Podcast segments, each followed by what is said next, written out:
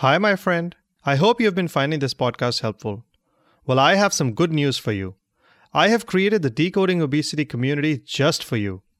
This is a safe and judgment free space for finding the accountability you need so that you can get started on your weight loss journey right away. And it's completely free. So head on over to www.decodingobesity.com forward slash Facebook to sign up. I'll see you in the community. This is the Decoding Obesity Podcast, where we simplify, demystify, and decode obesity, helping you lose weight and feel great. So, gear up for a fascinating journey through this ever evolving field, and let's see what we find. And please remember that the thoughts and opinions on this podcast do not constitute medical advice. Don't forget to visit our website, www.decodingobesity.com, for show notes and more info. And now, here's your host of the Decoding Obesity podcast, Dr. Avishkar Sabharwal.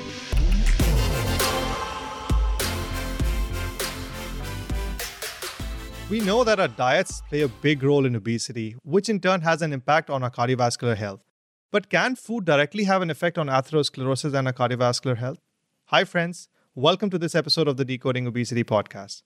I have a very special guest today, Dr. Purvi Parwani, and we're going to discuss all about this. Don't forget to hit the subscribe button wherever you're listening, and this way you will get notified about the latest episodes that get released. I have known Dr. Parwani for a very long time, and I'm so excited that she's here with me today.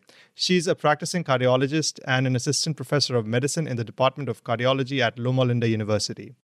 Dr. Parwani completed her residency at the University of Connecticut Medical Center and a cardiology fellowship at University of Oklahoma. She completed a year of preventative cardiology fellowship at Hartford Hospital. She then went on to do an advanced cardiovascular imaging fellowship at University of California, San Francisco. Dr. Parwani is both certified in internal medicine, nuclear cardiology, echocardiography, and cardiovascular disease. She firmly believes that cardiovascular health starts with physical well being and focuses on lifestyle modification, exercise, diet, and yoga for all her patients. Welcome, Purvi. How are you doing? Thank you, Avishkar. I'm so excited to be here. I'm doing well, and I'm really honored to be on your podcast. I know how well you have done and, you know, when I saw you hosting your podcast and when I listened to it, I thought it was a great opportunity for me to come and contribute to some of the data that you have been presenting to your listeners. Oh, thank you. I'm so excited to have a celebrity amongst us. So that's that's good, right?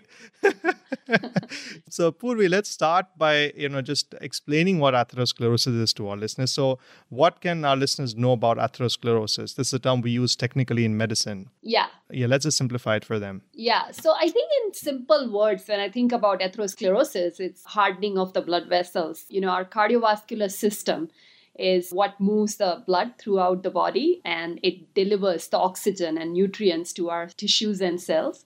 So think of the cardiovascular system, it's kind of like the pipelines of the body. So the way we have pipes in our house to deliver water supply, the same way these pipeline in the body transport the blood from the heart to the different organs.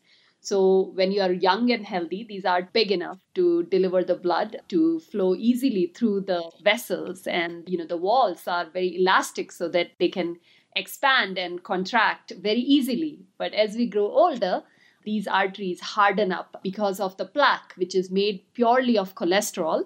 And then there is fat and calcium and everything kind of builds up within the vessel. And this process is basically called atherosclerosis right and even atherosclerosis when uh, i remember reading it a long long time ago in medical school and i think even the science of atherosclerosis has evolved right like what the plaques are made of and how they're actually made the whole physiology also and we're discovering newer and newer things about atherosclerosis itself so when exactly does it start in life that's a great question. You know, you're absolutely right. There are like new ways that these pathophysiological mechanisms are being discovered. And what's exciting about it is that they become the pathways, you know, where treatment options can go and be targeted.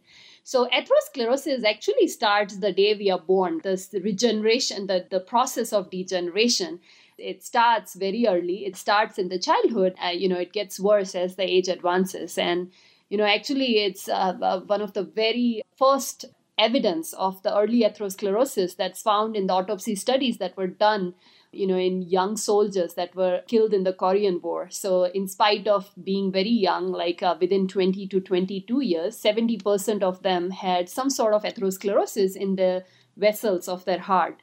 And similarly, whenever they have dissected like a large population that covers from young children to people later in the age, what they have found is that there are fatty streaks that are, you know, part right. of this atherosclerotic process in the kids that were even less than one year old. And every time as the age advances, this process keep on increasing. So you know it's a it's very, very early right yeah it's a very early process that starts and that's why i think at different stages of this process there are different targets that we can you know target for the therapeutic goals yeah, and I don't want listeners to get despondent because I'm sure you have some exciting news about how we can modulate all of this with our diet. Because I know there is some data to suggest that can be done with diet. But before we go to that, I think what I want to know is do we know what really starts this? Yeah, so I think what starts atherosclerosis is basically these are deposits of fats and cholesterol that accumulate in the vessels, in the medium size and big vessels.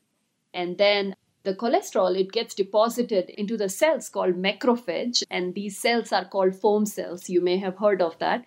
Yeah. And this cholesterol is basically the LDL cholesterol that becomes oxidized. So LDL is the bad cholesterol for all your listeners and HDL is the good cholesterol. So this is the LDL cholesterol that gets uh, oxidized, and eventually this atherosclerotic process hardens, and there is more calcium in it, and that basically can happen anywhere in the body, including the arteries of the heart, brain, you know, legs, intestines, and because of that, different disease can develop depending on what arteries are affected and it can put you at a higher risk of heart attack, strokes, or peripheral vascular disease. So I think the next question is, and I'm sure people are going to be asking this is, is it reversible? I mean, if it's going to start as early as young childhood, is it reversible? Is there something that we can do to reverse this disease? No, that's an excellent question. And in fact, I would tell you that this is a question that most of my patients ask me in my clinic. And it's a complex question also, right? Because as I told you, plaque is a very complex structure. Plaque itself is an organ, and there is like a process of plaque initiation, progression, right. rupture, and then finally, you know, whatever outcome that we see happen. But to answer your question, there is evidence that coronary artery disease can be reversible. And again, the data comes from the autopsy studies that were performed on the people who lived through these starvation during the World War II. So surprisingly, their coronary arteries showed little or no atherosclerosis. But as the economy, you know, bounced back and the diet improved, atherosclerosis returned. And since then, we have seen how because of atherosclerosis, there is more and more heart attack and the stroke rates that are going up. So in 1990s, Ornish, Dean Ornish, one of the internal medicine physicians yeah. at UCSF, I'm sure a lot of you have listened to this before heard about this data before, but I think he was the first one to claim that you know reversal of atherosclerosis is possible predominantly by a vegetarian diet and he kept that diet with less than 10% fat and i think you're gonna you know we'll discuss about this data further then esselstyn from cleveland oh, yeah. i was gonna say yeah. yeah. I was going to say because he has a very strict diet. He says no fat at all. He says Absolutely. completely plant based and no fat because any yeah. amount of fat, whether unsaturated or polyunsaturated, monounsaturated, saturated, any fat can cause decreased nitric oxide activity in the blood vessels. And so that's why it's not good for cardiovascular health. And he did have some data with very, with uh, the population size of his studies was very small, but there was significant improvement though with a whole food plant based diet without any oil, without any added salt. So, yeah. Yeah, so I think you're right. You're absolutely right about what Esselstyn, you know, claimed and what data he used and what diet he was recommending. And he still recommends very low fat diet. And I think Ornish's diet, on the other hand, he did have, you know, I think he incorporated, I want to say probably milk in his vegetarian, a little bit of milk in his vegetarian diet in the study that he did. So Ornish did, you know, randomized control trial, but it was not blinded. Esselstyn, on the other hand, he selected people. He said that he was going to do a randomized control trial, but it was not a randomized control trial. So, in the world of medicine, we know that anything that is not randomized control trial and the claims based on that data are weaker than the, the randomized control trial. So, Esselstyn, what he did was he just followed people for a prolonged time. He gave them this really strict diet with adherence. You know, I'm, I'm 100% plant based, but you know looking at his diet it would be difficult to you know follow he allows no oil even olive oil at all he just says that boil the vegetables and eat it and in fact he says that if you eat green leafy vegetable it produces enough nitric oxide that you won't need nitrates anymore right so i have seen you know the anecdotal examples of the coronary angiograms that he posts and the pet studies and stuff but I think it is a controversial data. It's just too good to believe, I would say that. And same with Ornish's data, and we'll talk about it more in detail. But I think those were, I mean, this whole food plant based diet, you know, was the first one to claim that, you know, it can lead to reversal of atherosclerosis. Right. And they did it by publishing these pictures of angiograms before and after the diet right. etc now when we look at statins so when the statins came into market you know there was like this new possibility that reversing coronary artery disease would be possible. But so far all the studies with cholesterol lowering with statins have some of uh, mixed results. So we don't know whether statins lead disappearance of atherosclerosis but what we know that even in spite they don't lead to shrinking of the plaque they do reduce the rates of heart attack and right, stroke right, right. right? And they do it we know because they decrease the amount of fat that is inside the plaque. They right. stabilize the plaque by putting cover on it and they calm down that inflammation that happens in this atherosclerotic plaque. And we know that the drier the ha- uh, tighter you know harder these plaque become the tougher it is to break open and cause heart attacks right? Another medicine on the market the new medicine you may have heard of it called vascepa yeah. which basically recently they had you know study published in JACC into the i think like late 2020 where they examined 80 patients and they had triglyceride level anywhere from 325 to 500 and then they showed that with you know Vascepa 4 grams per day it causes overall reduction in the attenuation plaque volume that they measured on the CT scan of the heart. So i think that as far as i know when it comes to diet this whole food plant based diet claim which in my opinion is a bit of controversy rather than you know it's too good to be true. But i definitely do think that diet plays a major role in development of atherosclerosis and diet is definitely beneficial. But i do tell my patients that i'm not sure you know reversal of the atherosclerotic plaque is possible looking at the data that is existing right now so if diet is controversial about the reversal of the plaque, what about progression of the plaque? Is there any diet that will worsen the plaque directly by the fact of that diet, or is it just related to the other complications from that diet, like hyperlipidemia or high cholesterol or obesity, stuff like that? No, I mean, you know, you're absolutely right. I think that's the reason why we are discussing this topic today, right? So I right. do think that diet and lifestyle play a major role in development of atherosclerosis. And you know, in fact, I tell my patients that atherosclerosis is diet disease. It's a lifestyle disease. It's a disease of inflammation. And right. diet has all these association with inflammation. So as I was telling you, you know, it's basically this chronic inflammation of vulnerable locations in the vessels. And then the LDL cholesterol has to be oxidized. So, if you think about it, two major things that happen. Number one, the cholesterol deposits happen, and then the number two, LDL gets oxidized and goes into those foam cells that accumulate at the location. So, if you think about it, cholesterol is the main culprit. And how do we got cholesterol? It's predominantly by consumption of dietary cholesterol and saturated fats. So, naturally, because of this process, the food that are lower in dietary cholesterol and particularly saturated fats and higher in antioxidant that avoid any oxidation would help the process. And i think that and those would be the whole food plant based right? Yeah i think we can discuss the foods but you know i really want to mention the i'm not sure if you have heard of the blue zones. Uh, yeah right? So there are like five regions in the world Right. that had highest concentration of people that live it the longest, right? In Greece, Japan, and actually the only one in United States is where right now I'm sitting in Loma Linda. it's actually in Loma Linda, California, yeah, it and is. and I think that I mean consider myself lucky to be working here. But why I'm mentioning blue zones is because when I look at the outcomes of the patients in blue zones, it's better. And there is evidently less atherosclerosis in these patients. And diet plays a major role, right? Right. Along with sense of community and sense of purpose and religious affiliation and exercise that is seen in almost every blue zone. And, you know, I can tell you what's common between all these blue zones that are evidently, you know, where patients are doing so well and there's less evidence of, you know, heart attacks and stroke is because all their diet is rich in unprocessed food. There's tons of vegetables and fruits. There's tons of nuts, legumes, beans, and in some places, fish.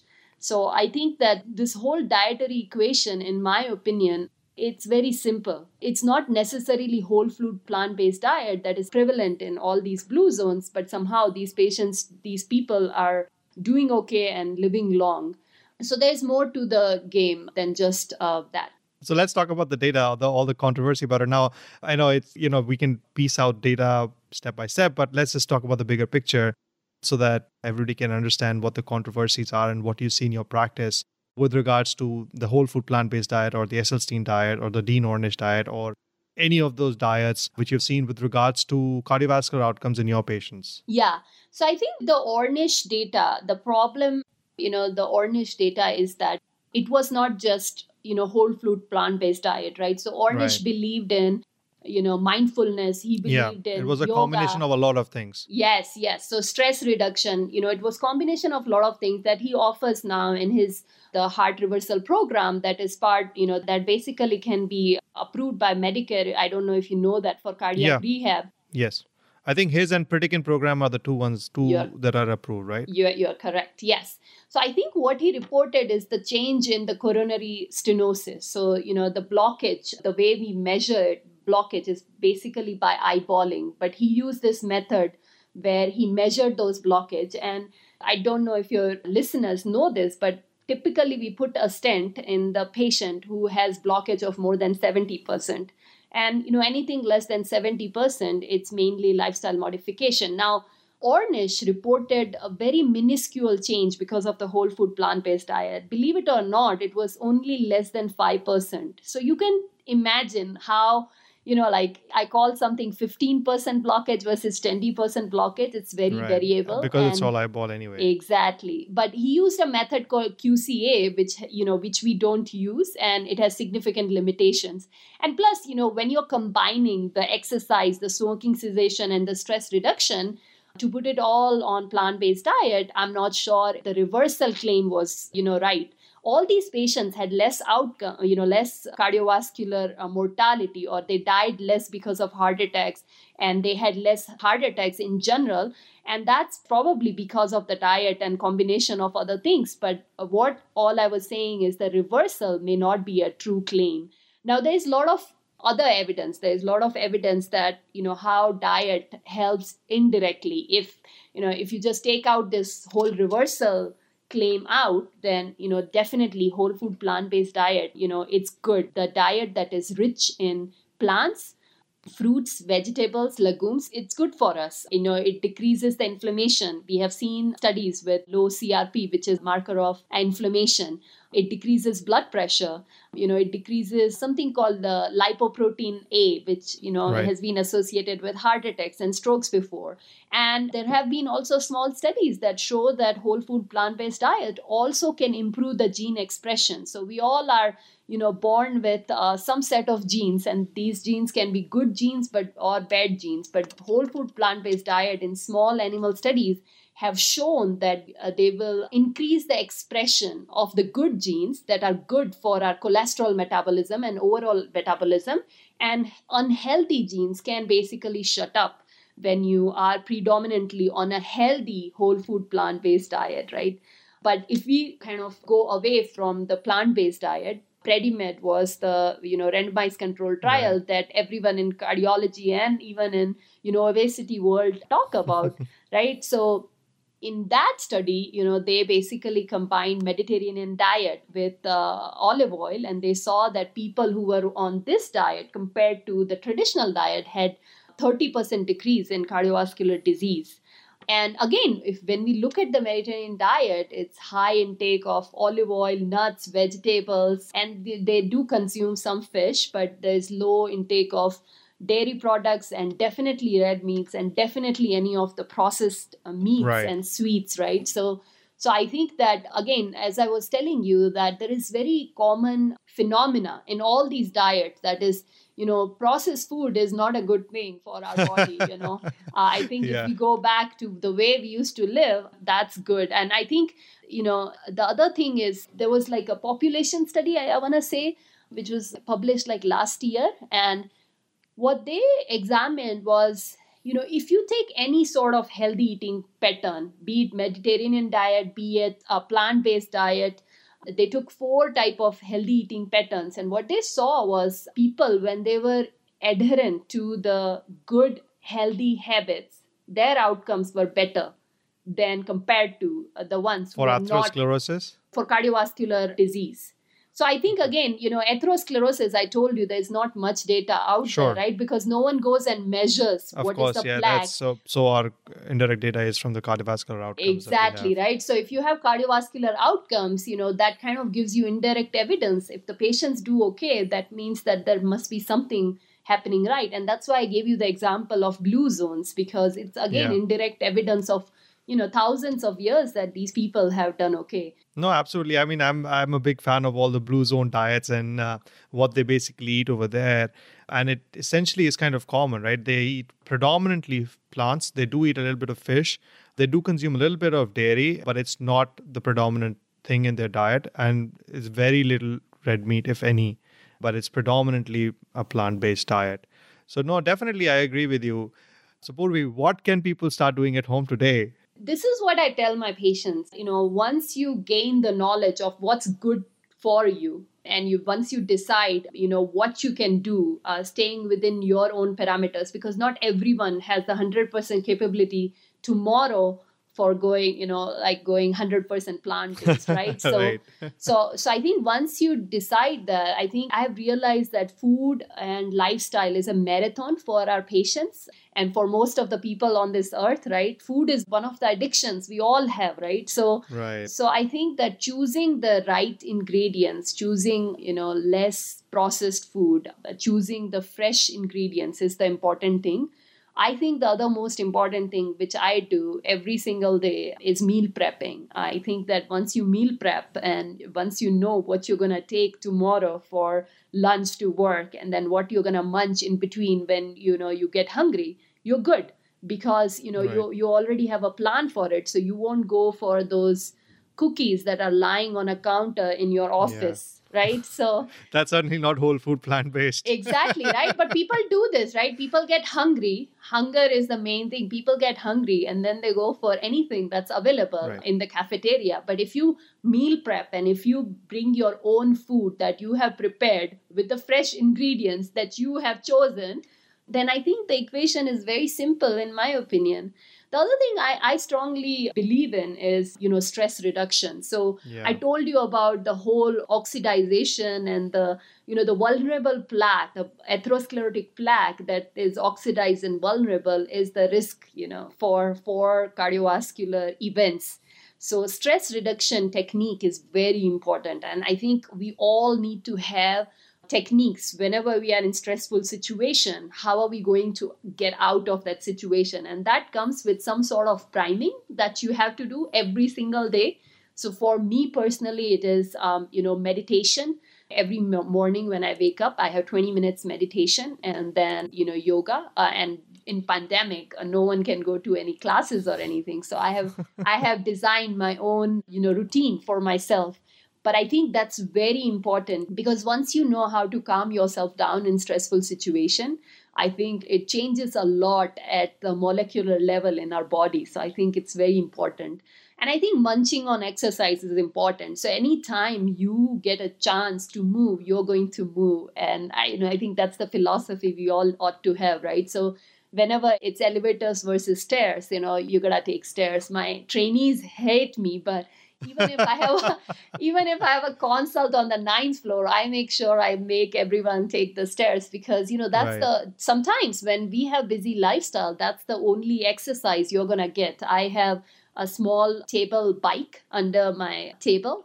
Yeah, I uh, think that's become very popular now, right? The, yes, the table bike. And it's so good because you almost hit your you know target staying there you know on the office as i'm reading my studies. I like the way you put it. You should munch on your physical activity. I like the way you put it and then it's a marathon. So it definitely is a marathon. Yeah. Eating healthy it's not a one day thing. You have to do it for your life. Yeah and you pointed out about the stress reduction. So, listeners, I do have an episode on stress reduction. If you haven't listened to that, you can check out episode number eight. You can go to www.decodingobesity.com forward slash EP8. That's the episode on stress reduction, where we discuss all about how you can reduce your stress, because that certainly helps with reducing the overall inflammatory processes going on in your body as well. Yeah, that's great. I have to listen to that one too. yeah. yeah. So this has been such a fruitful uh, discussion, Purvi. I actually learned a few things uh, myself today. Do you have any parting thoughts? Yeah. So I think that when I look at nutritional science, it can be very confusing, right? I mean, as you know, I'm quite active on Twitter and Instagram. And you know I, when i look at these online nutritional communities they are very rigid i agree. I don't think that i support any of that although i am as i've claimed you know many times that you know i'm 100% plant based but i don't believe in any rigid approaches that are taken to nutrition. Like you know whole food plant based community saying that oh no olive oil is allowed or like keto people saying no carbohydrate is allowed. I don't think that nutrition is that simple. Right. You know as a cardiologist seeing patients every you know every week i know that one size does not fit all right Absolutely. so as we discussed it's a marathon we run and you know one can decide their own healthy eating patterns uh, you know depending on their food preference cultural traditions and whatever their health needs are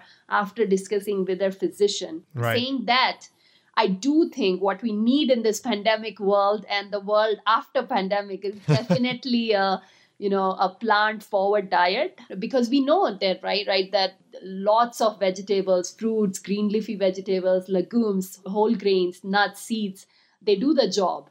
And you know going minimally processed food is the key. And you know also to remember that just because something is free of animal products that does not mean it's necessarily healthy of course.